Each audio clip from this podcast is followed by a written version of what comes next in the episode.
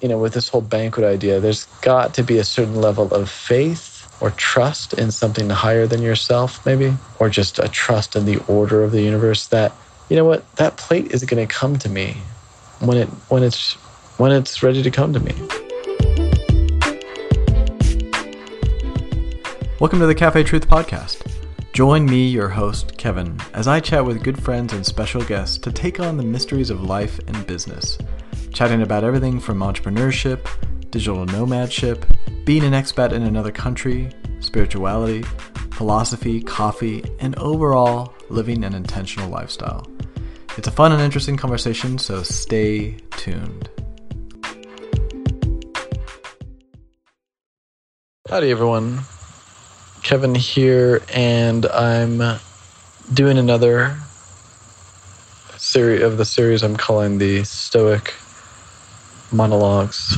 This is a Stoic monologue I'll be doing tonight, where I'm taking sort of a topic based on some recent passages I've read. I've read from some of these ancient ancient manuscripts, ancient books, and just kind of riffing on them and seeing if we can see what the lesson is and how do we apply that in our everyday life.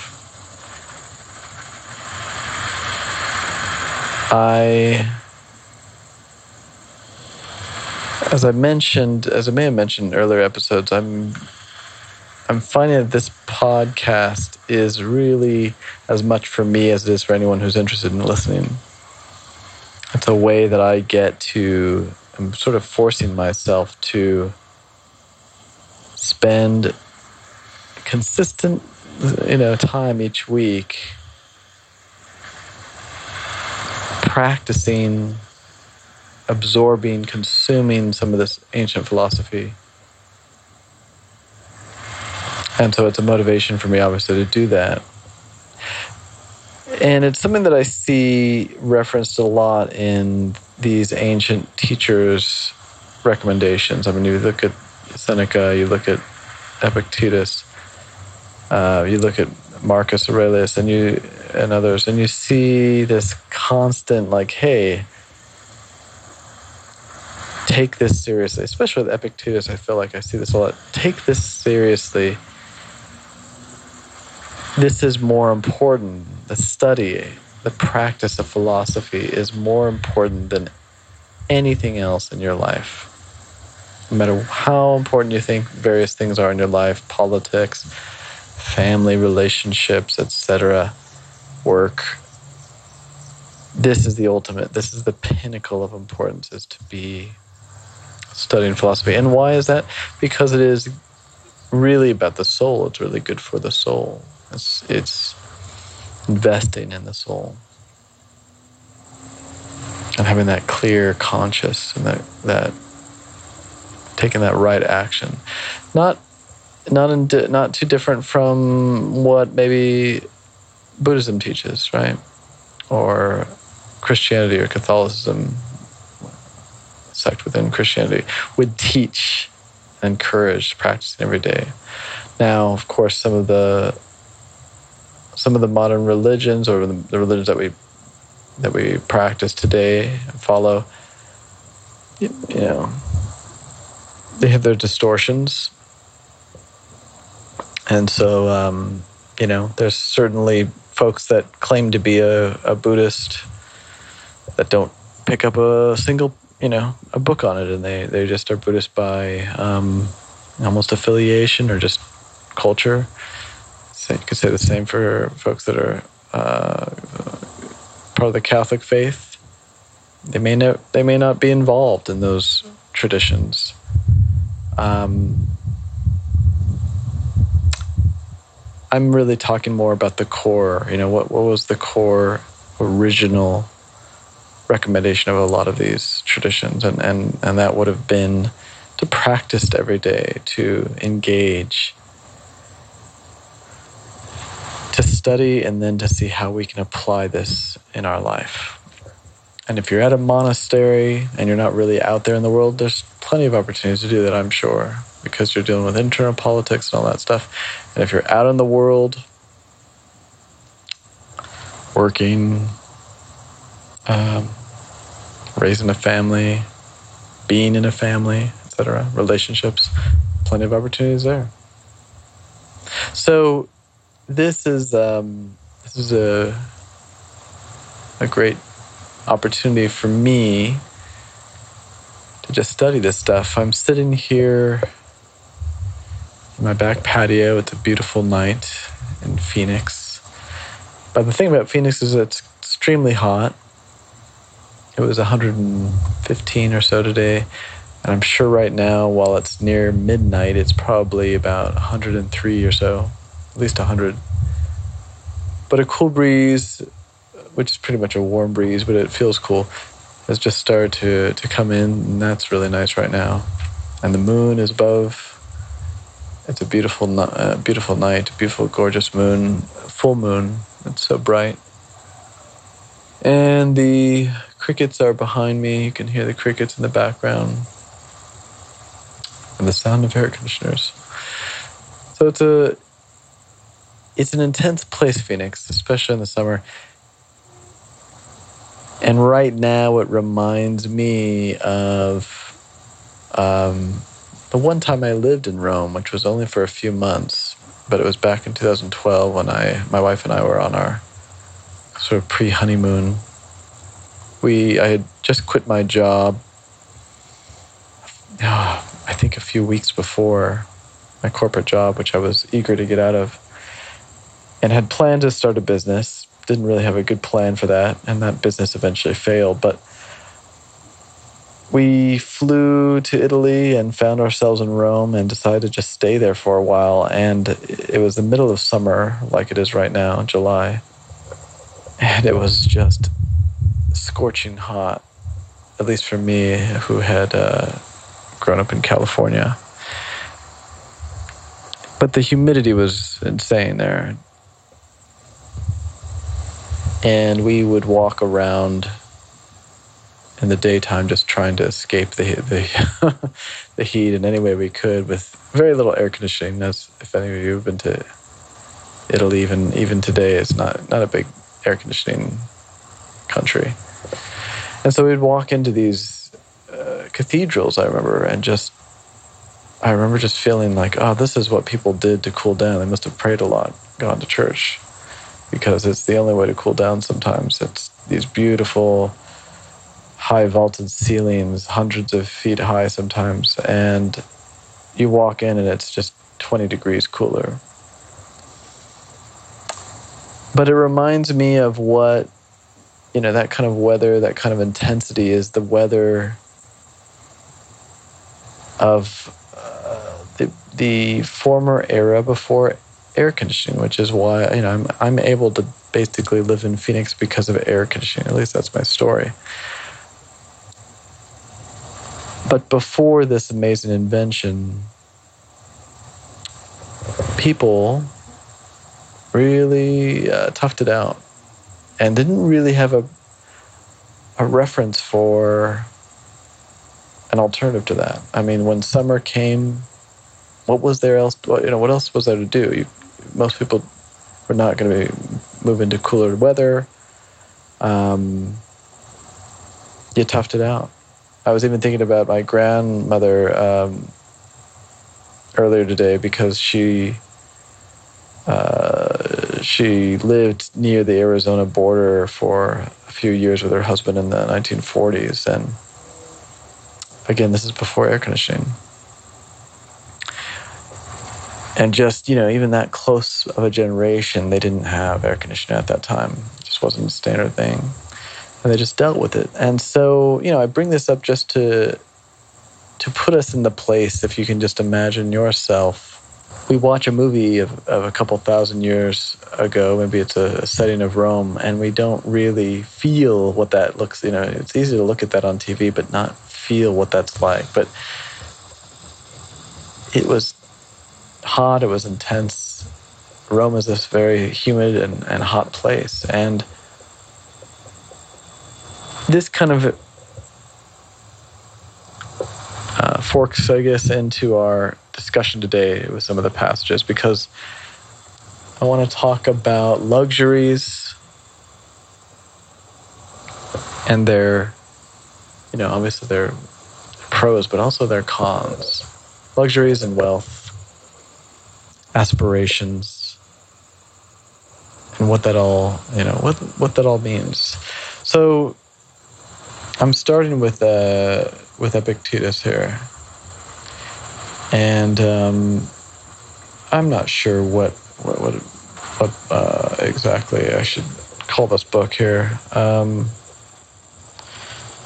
you know, my pronunciations of these are probably not great, so please excuse. But I'll just kind of read out what I'm what I'm most interested in. Remember that in life, this is this is uh, chapter 15, by the way. Remember that in life, you ought to be imagining yourself at a banquet, and you ought to behave as if you're at a banquet. Suppose that something is carried round and is opposite to you. Stretch out your hand and take a portion with decency. Suppose that it passes you. Don't detain it. Suppose that it has not yet come to you. Do not send your desire forward to it, but wait till it is opposite to you. Do so with respect to children, as with respect to spouse, with respect to magisterial offices, with respect to wealth. And you will be sometime, I would imagine you will be in some time a worthy partner of the banquets of the gods. And if you take none of the things which are set before you, and even despise those things, then you will not only um, not only be a fellow banqueter of the gods, but you will also be a partner with them in power. For by acting thus, Diogenes and Heraclitus and those like them were deservedly divine and were so called. It's a nice one to start with, nice little passage to start with. It really gets to this concept in Stoicism of self discipline, of resisting the temptation to indulge. That was a big one for the Stoics. And it's a big one for many traditions, many religions. Right? But it really does a beautiful job painting the picture of how we should approach all the temptations of life and not only the temptations, but all the vast amount of luxuries that are available. There's really two ways of living. It's either a, the, the energy of pulling and grasping at things, or it's an energy of forbearance, patience, allowance, more of a surrender. One could uh, just term it being just more chill, not being anxious. I need this, I need that.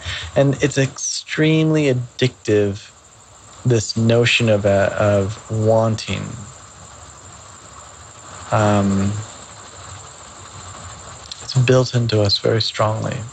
And I'm not sure if it's built into us genetically, evolutionarily, or if it's something that we're taught, or if it's something that we just kind of gain from the culture.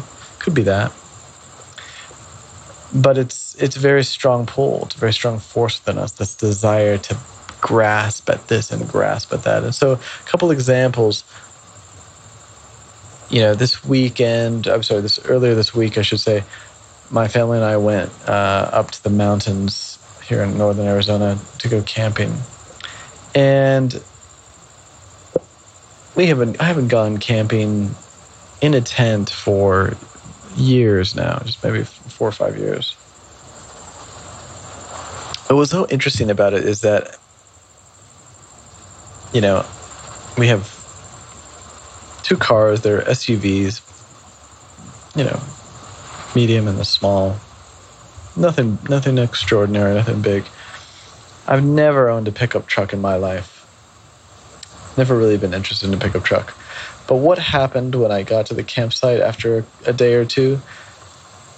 Well, it's like my you know cave uh, you know tribal instincts of, of early you know early cave paleo like living kicked in it's like I, I saw my neighbors with in their campsites with better tools you know they had a better uh, club or they had a, a better knife or a, you know, i'm talking figuratively like a better um, bow and arrow.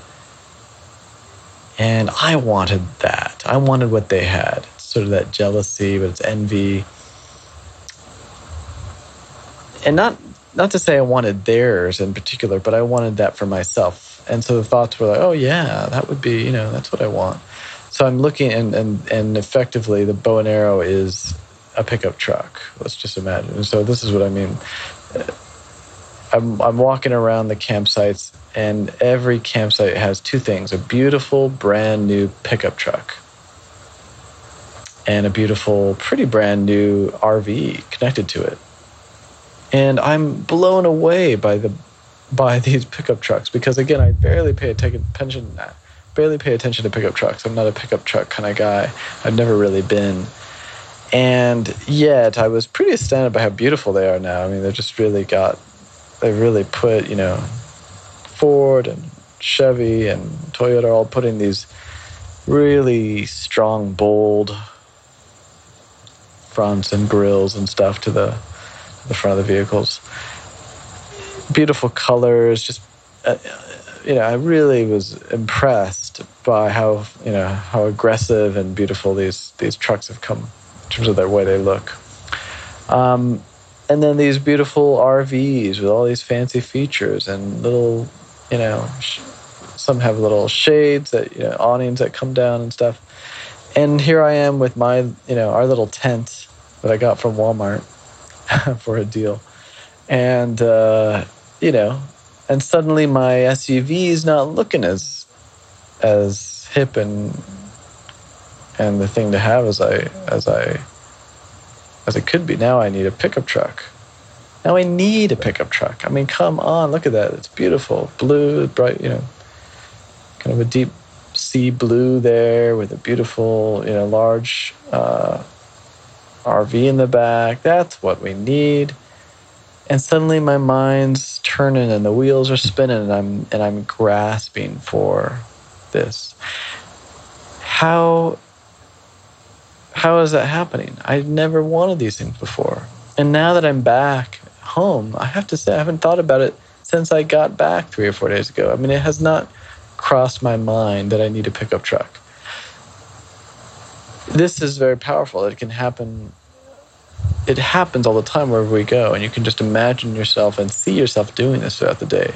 You see your coworkers have a bigger office than you do, or have an office at all, and you have none you see friends with a bigger house or a nice house in a nice neighborhood or a nice location.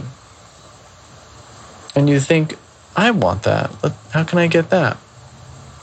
And I'm not saying there's anything wrong with all this, um, but it's something to check, something to be aware of and, and have awareness of. I don't, I don't punish myself or judge myself for wanting that pickup truck. I just kind of was interested and intrigued about why do I want this? I remember when I was living in Thailand for a while, I remember walking the downtown area of this little town, and um, I had I had been renting this little Honda um, motorbike, little scooter practically, and so it was a nice little bike, nothing fancy.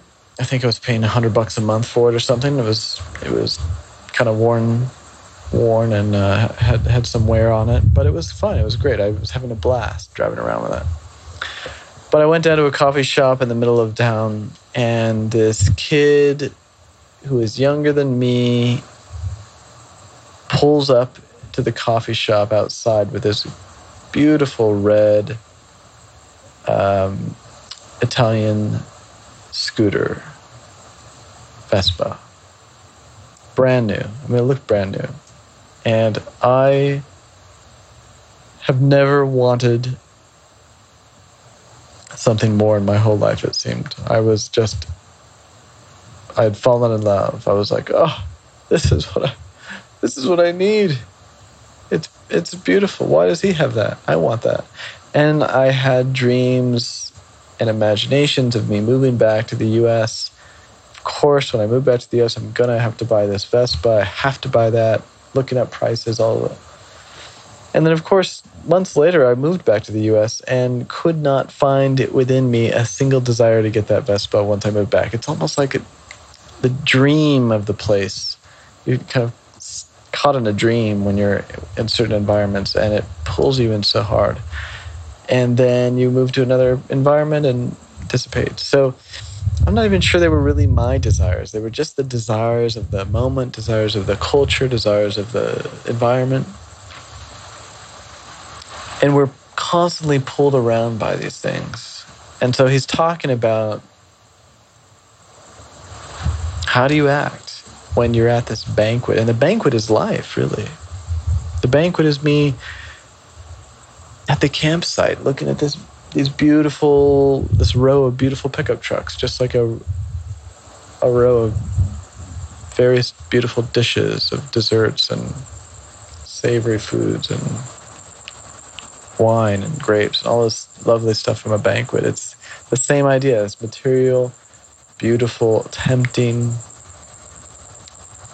spread of things to desire.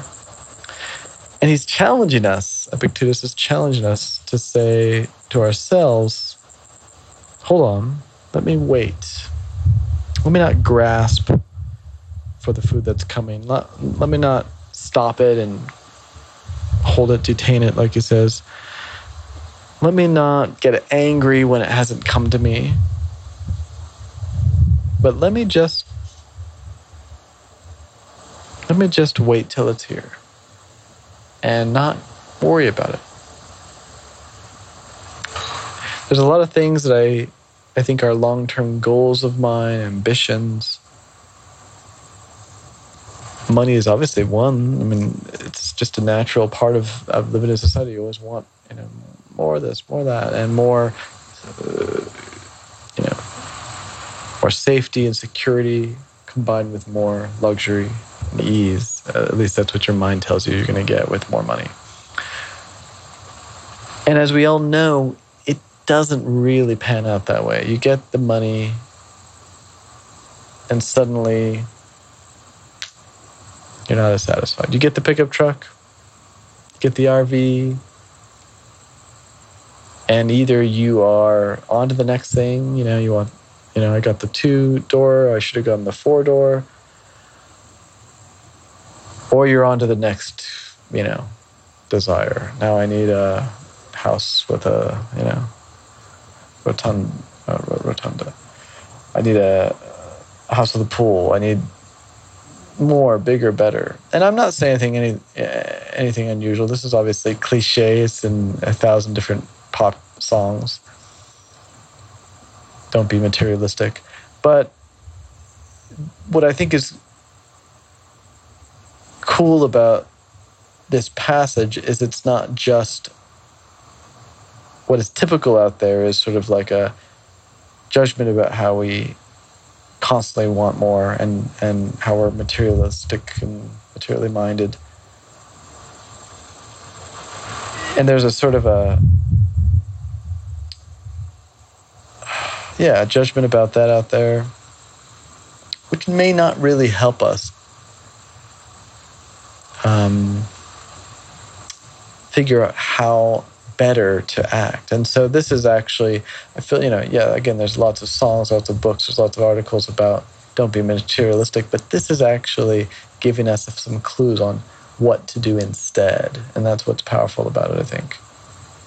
Imagine you're at the banquet.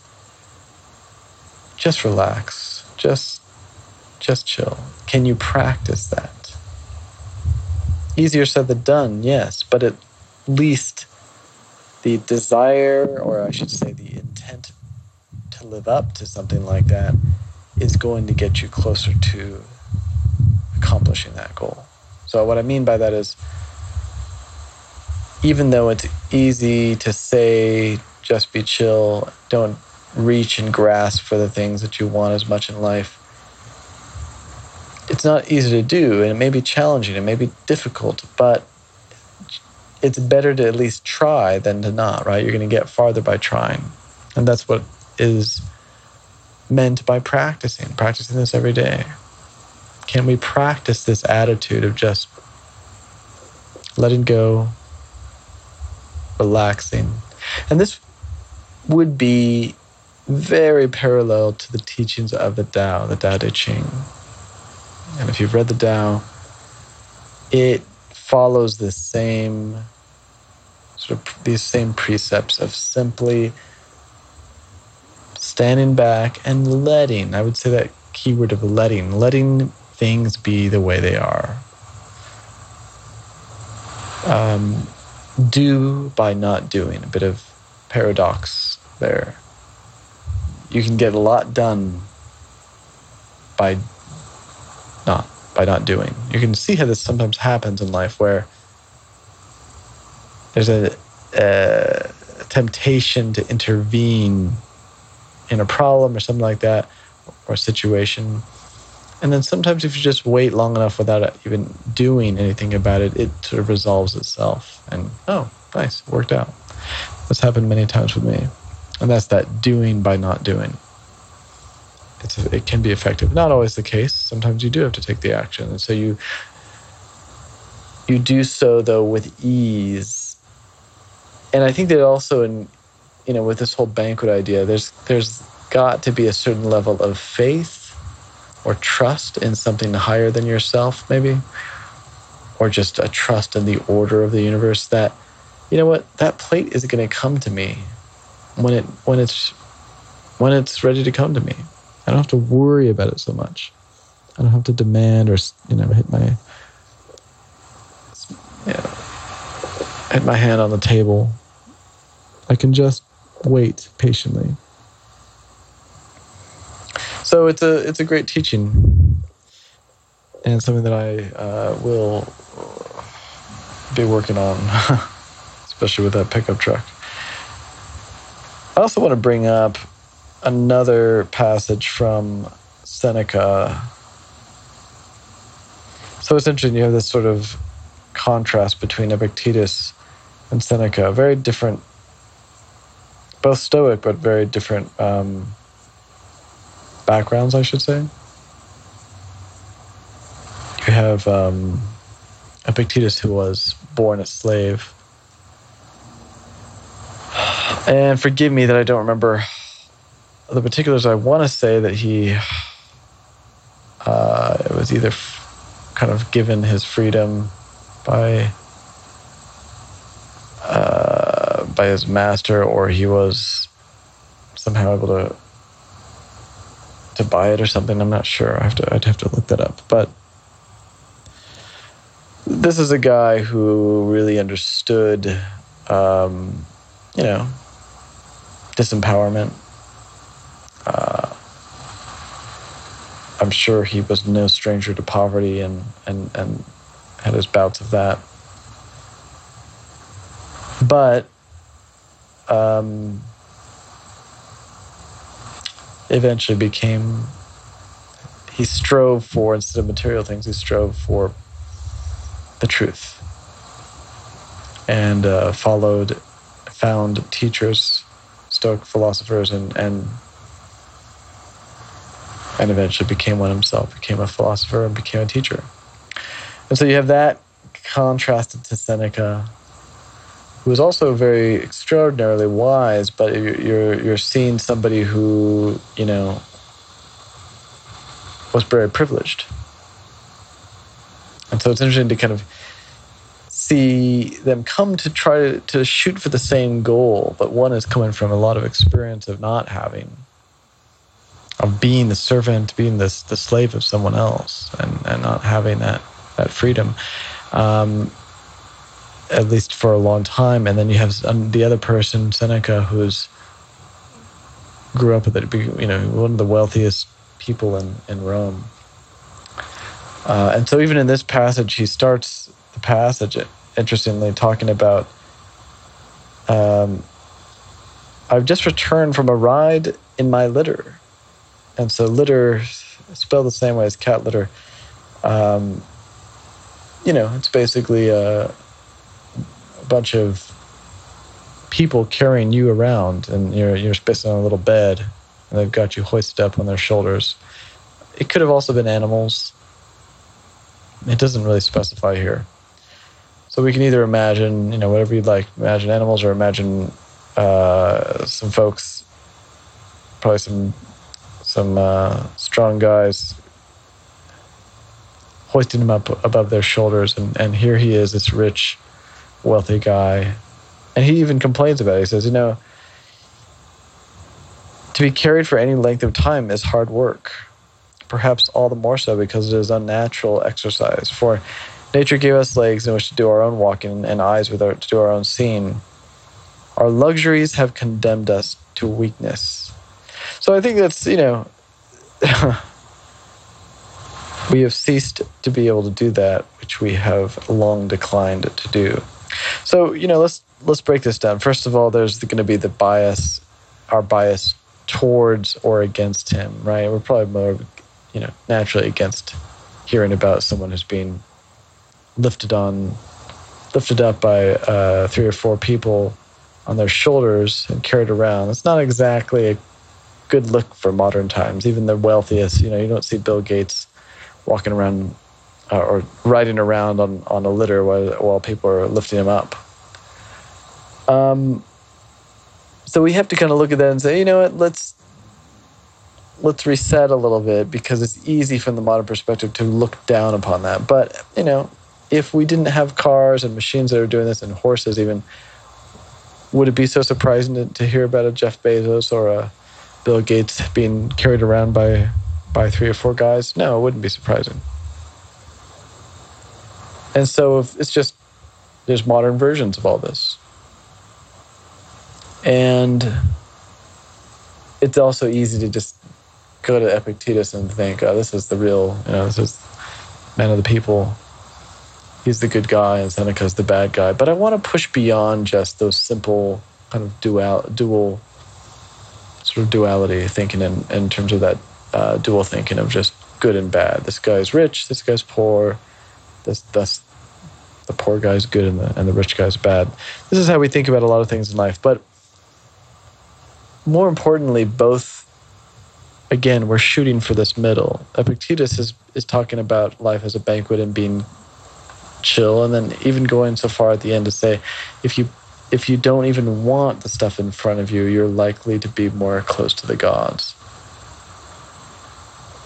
Whatever that means. But obviously something someone of great honor and, and respectability. And it, I will say that with Seneca, he's doing a critique on, on luxury. Our luxuries have condemned us to weakness. We have ceased to be able to do that which we have long declined and said no to, to do. Um, and so my example earlier about air conditioning, you know, I hear the air conditioning going, and I'm living in a city, Phoenix, that's 115 throughout the day, often in the summer. And, you know, I, it's really tough for me to think of what, could I live in this environment without this air conditioning? And I look back at the history of Phoenix and, big surprise, there were people living in the early 1900s in Phoenix through these summers without air conditioning. And did they complain? Maybe, but we don't hear much about it. And were they wearing shorts? good, good chance they were not. That wasn't the style back then. And they made it through. I remember I also lived in Vegas for a while. Same idea up there. There was a couple old pictures of old Vegas. I remember a picture of this of I think 1910 or something, or maybe it was even 18 1800s. I think it was 1800s. A bar from the 1800s. A bunch of folks standing in front of it, in in Las Vegas, and they were all wearing pants and cowboy get up, and uh, I'm sure it was hot. And so we get so comfortable with these luxuries. Um, and it's easy to start to get entitled that we should have them. And I'm I'm walking around today earlier and it's blazingly hot outside and I'm and I'm noticing in my head the complainer, the one that is dissatisfied. So you know it's easy for me to look at Seneca again and, and think, ah, oh, this guy on his high horse, on his litter. But here I am complaining, that complainer in me about how, how it's too hot, even inside, it's not cool enough. When I am not actually comparing myself to what it could be like 50 years ago, 100 years ago, um, and how grateful I could be for the gift of this incredible invention, incredible technology, air conditioning. And just like Epic, sorry, just like Seneca is on this this you know litter, I'll keep calling it, uh, with people holding him up and complaining about how rough it is, or sh- shaking too much. You know, I can I can judge him for that, but I'm doing the same thing when I when I complain about this heat instead of being grateful. I mean, gosh, I'm I'm able to live in a comfortable, climate-controlled world inside while it's 115 outside. It's incredible. So we have we all have room for gratitude. As he, as Seneca continues this passage, though, he he ends up uh, saying, you know, as my habit is, and this is something I, I appreciate that he he talks about a habit of his. It's a good habit. My ha- as my habit is, I began to look about for something there that might be of service to me. And so that's something like, what does that mean of service? Basically, like, what can I learn from this experience? He's he's again being hoisted around, and he's asked to uh, them to keep going. And so his habit is to look for what's the lesson here. My eyes fell upon a villa, which had once belonged to Vatia.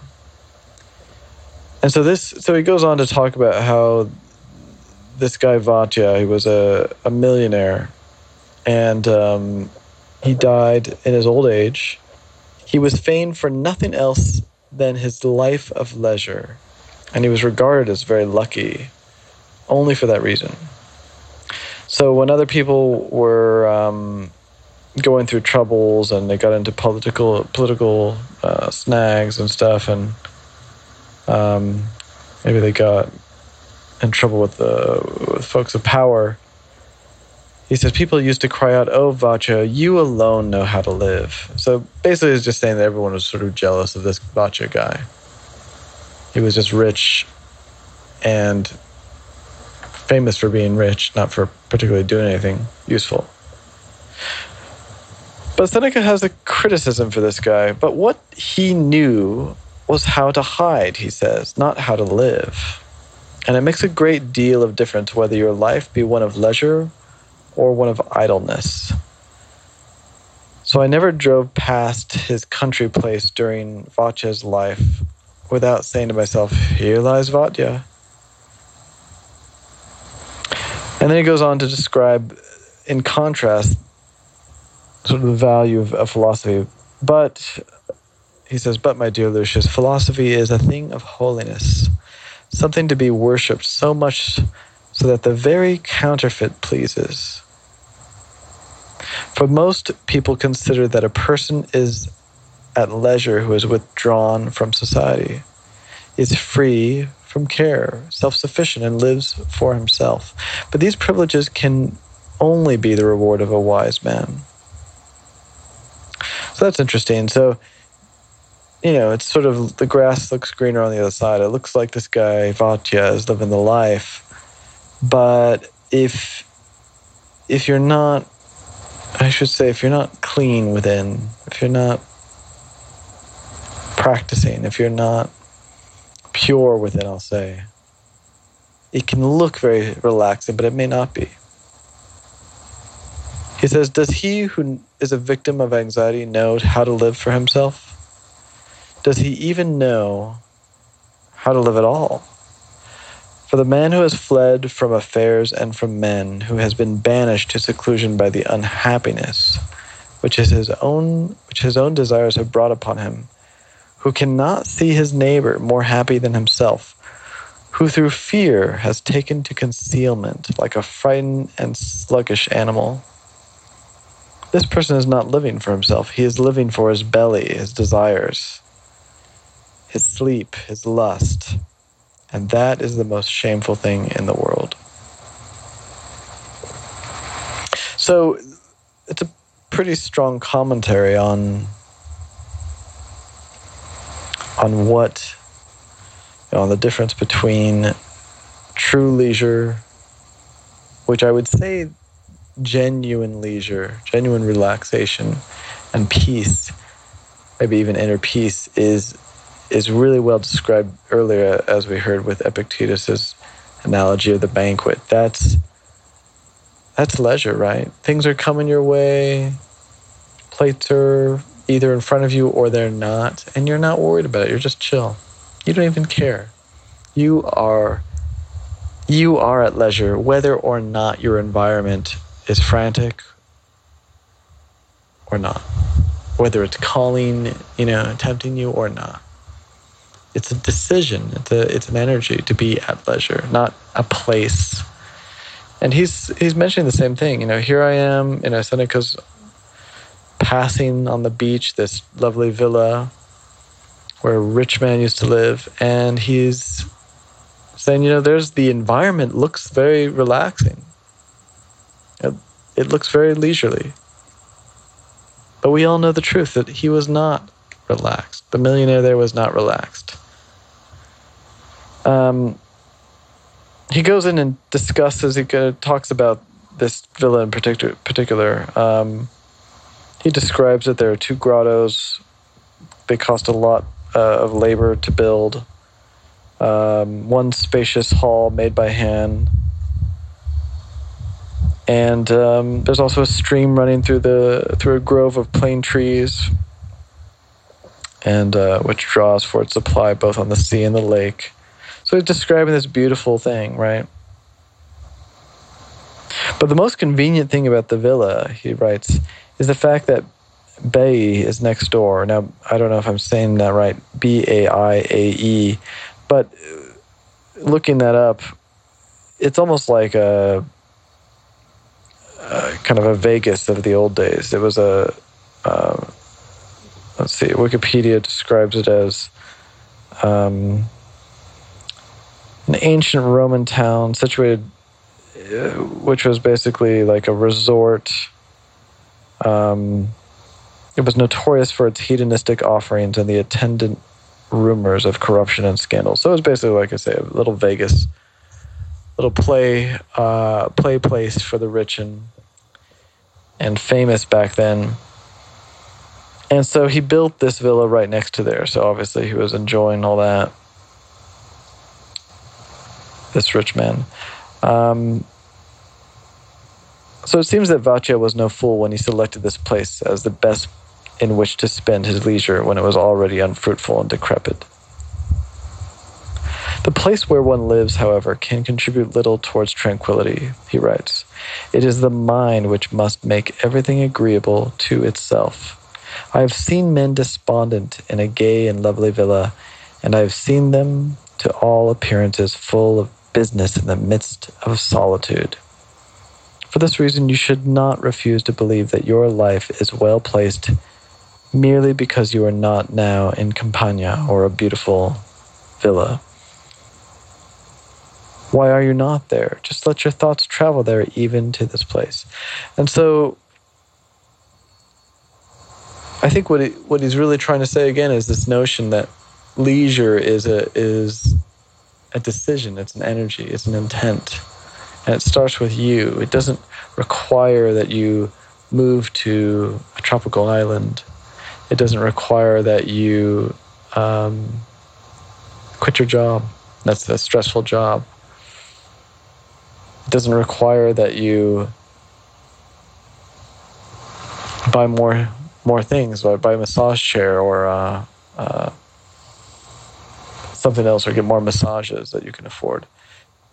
That's not. These are the external kind of decoys of pleasure, of leisure, and and pleasure.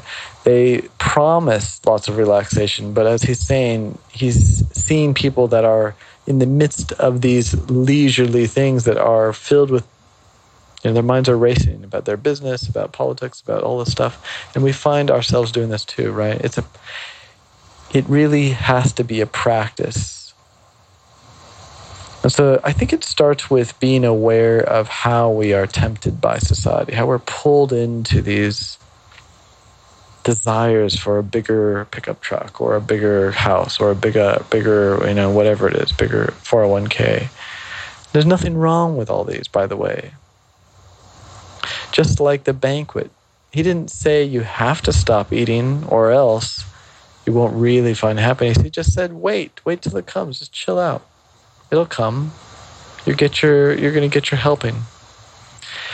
And not only that are you to get it, but when you get it, because you are genuinely feeling a true sense of leisure and a true sense of inner peace, the plate of food that you're going to put on your, you know, the, the, the portion of that you're going to put on your plate, and when you start to taste it, is going to taste much more,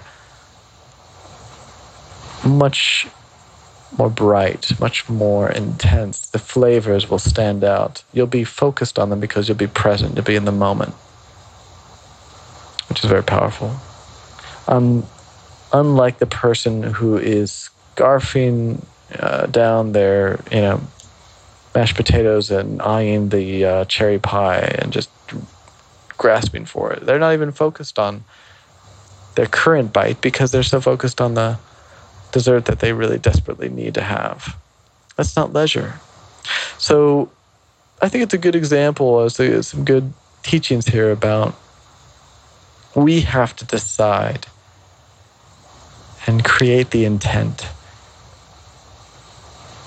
to slow down, to be aware of the our ego's desire for bigger, better, more. Let that, you know, fine, no judgment, but just let's push it aside for a minute and remember hey, you know what? We have it pretty damn good. I have an air conditioning that works. If it were to shut off, I would certainly be more grateful for it. Why don't I just start there? I have so much. I'm so blessed. We we can always find areas that we're blessed. So let's start there. So that's that's all for this time and I hope you enjoyed. Until next time, have a fantastic week.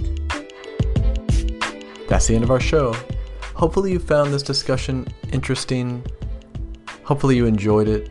We have a good time with these discussions. We enjoy them, but they do take a lot of work outside of our normal everyday responsibilities. So, one thing you can do if you really if you like what you're hearing, if you want to hear more of it, you want us to keep doing this, go into your podcast app, whether that be Apple Podcasts or Google Podcasts or Spotify, Stitcher, whatever you like to use. Click on that rate and review link or button and leave us a positive review. Leave us what you like about the show and let others know about the show. It really will help spread the word and continues to help us feel motivated to, to keep doing these and putting these out there. So we, we do this just because we love it. We'd really appreciate your support. And if you have any interesting topics you'd like us to cover, send us an email. I'm at kevin at cafetruth.com and you can reach Steve at steve at cafetruth.com. Thanks so much.